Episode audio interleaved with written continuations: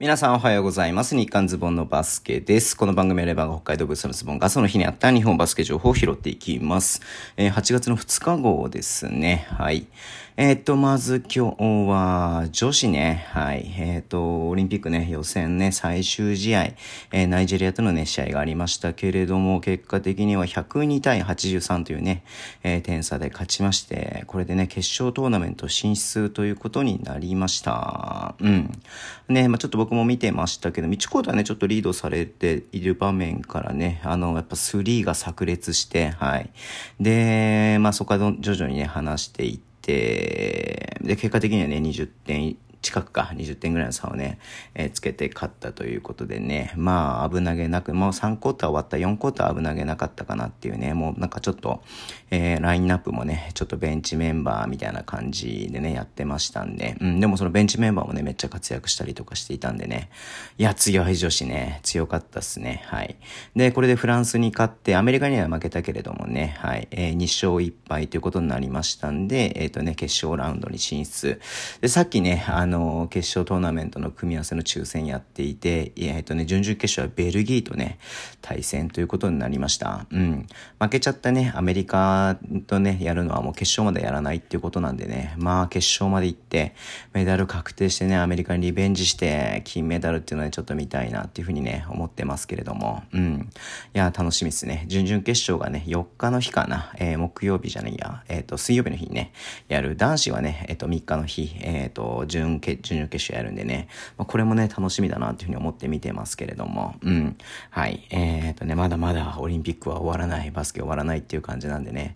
楽しみっすね。うん。はい。で、えっ、と、B リーグの方なんですけれども、まずね、えっ、と、新潟がね、なかなか決まってませんでしたが、えー、新潟決まりましたね。えっ、と、綿貫選手がね、アスフレにいた綿貫選手が、とケア継続ということで、はい。えっ、とね、もともと京都にいましたよね。京都にいて、ね、昨シーズンアスフレに入ってっていう感じでやってましたけれども、アスフレでは5.6得点、2.6リバウンド、2.3アシストということでね、うん。まあ、それなりに出て、それなりに活躍したかなっていう感じがありますが、また B1 にね、帰り咲きということですね。えー、なんやかんや全然ロスター回ってなかった新潟、これで12人かな、はい。なりまして、ポイントガードが、だから、そっか、純粋なポイントガードで言ったら、この綿貫選手と岡本飛龍、まあ、小野美くもポイントガード的な感じもできるかなっていうのもありますけれどもね。うん。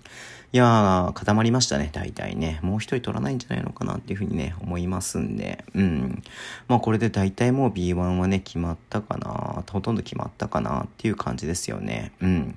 で、もう一つね、えっ、と、3円のね、えー岡田選手が、えー、もともとね、あの、コーチになって、なんかまあね、なんつうの、その、選手登録はしないけれども、一緒に練習しますよ、みたいな感じでね、なんかリリース出てたんですが、えーなんやかんやね、選手契約ということで今日出てました。うん。でね、まあそのコーチもやりつつ、えー選手契約、まあ昨シーズンね、山ちゃんみたいな感じになるのかなというふうに思いますけれども、はい。いや、どうなんだろうね。これ、もしかしたら他に取りたい選手がいて、ね、結果的に取れない感じになったので、岡田選手をね、みたいな感じにしたのかな、ちょっとわからないけれども、うん。ちょっとね、なんかね、例えばね、あの、なんつうの、シーズンが始まってさ、怪我人が出てね、で、岡田選手契約っていうのであれば、そういう感じもするのかなっていうふうに思ったんだけれども、いやそういうわけではなく、もうね、シーズン始まる前からまたね、もう結局選手契約ということなんで、じゃあ最初から選手契約でよかったんじゃないのっていうふうに思ったりとかもしたんですけれども、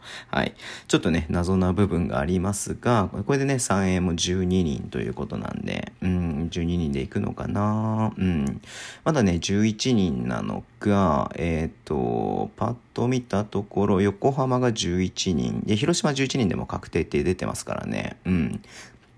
あと、三河が11人ですね。うん。他はまあ12人ないし、13人契約してるっていう感じですんで。まあまあまあ、秋田はね、14人。まあ、IL の関係で14人契約してますけれども。うん。はい。まあ、いよいよね、あと2ヶ月ですが、うん、楽しみだなーっていうふうに思ってます。はい。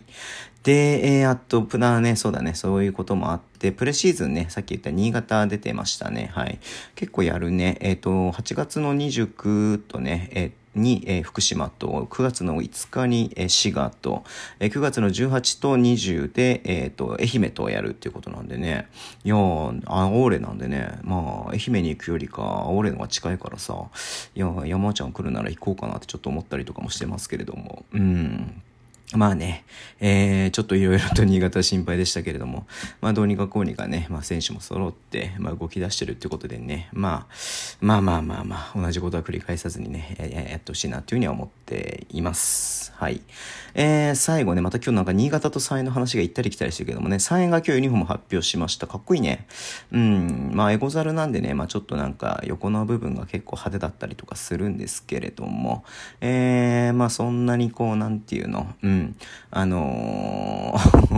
まあ赤と黒をね、基調にしていてっていう感じで、まあちょっとね、写真見ていただければなっていうふうに思うんですが、えー、なんかね、豊橋バージョンと浜松バージョンっていうね、あの、要はあそこはね、ホームが2つあるようなもんなので、うん。で、なんかそれでね、えっと、豊橋バージョンが赤を基調にしたユニフォーム。で、えっと、浜松バージョンが黒を基調にしたユニフォームっていうことでね、まあこれ黒と赤の部分が反転になってるみたいな感じだと思うんですけれども、はい。えっ、ー、と、空高く、えっ、ー、と、飛翔する鳳凰をモチーフにした、ああ、なるほどね。鳳凰の羽みたいな感じなんですね、これがね。うん。いやー、なんかね、えっ、ー、と、ね、いろんなチームがユニフォーム発表になって、ね、えっ、ー、と、なんかね、ユニフォームのことも YouTube でちょっと話したりとかしたいなっていうふうに思ってますけれども、はい。まあまあまあまあ、えっ、ー、とね、まあまあ、オリンピックやってるんで、オリンピック終わってからね、いろいろやっていこうかなっていうふうに思ってます。はい。えー、そんな感じでね、今日終わりにしたいと思います。Twitter に、Twitter でね、主情報発信します。ぜひフォローお願いします。えー、YouTube もやってます。ポッドキャストもね。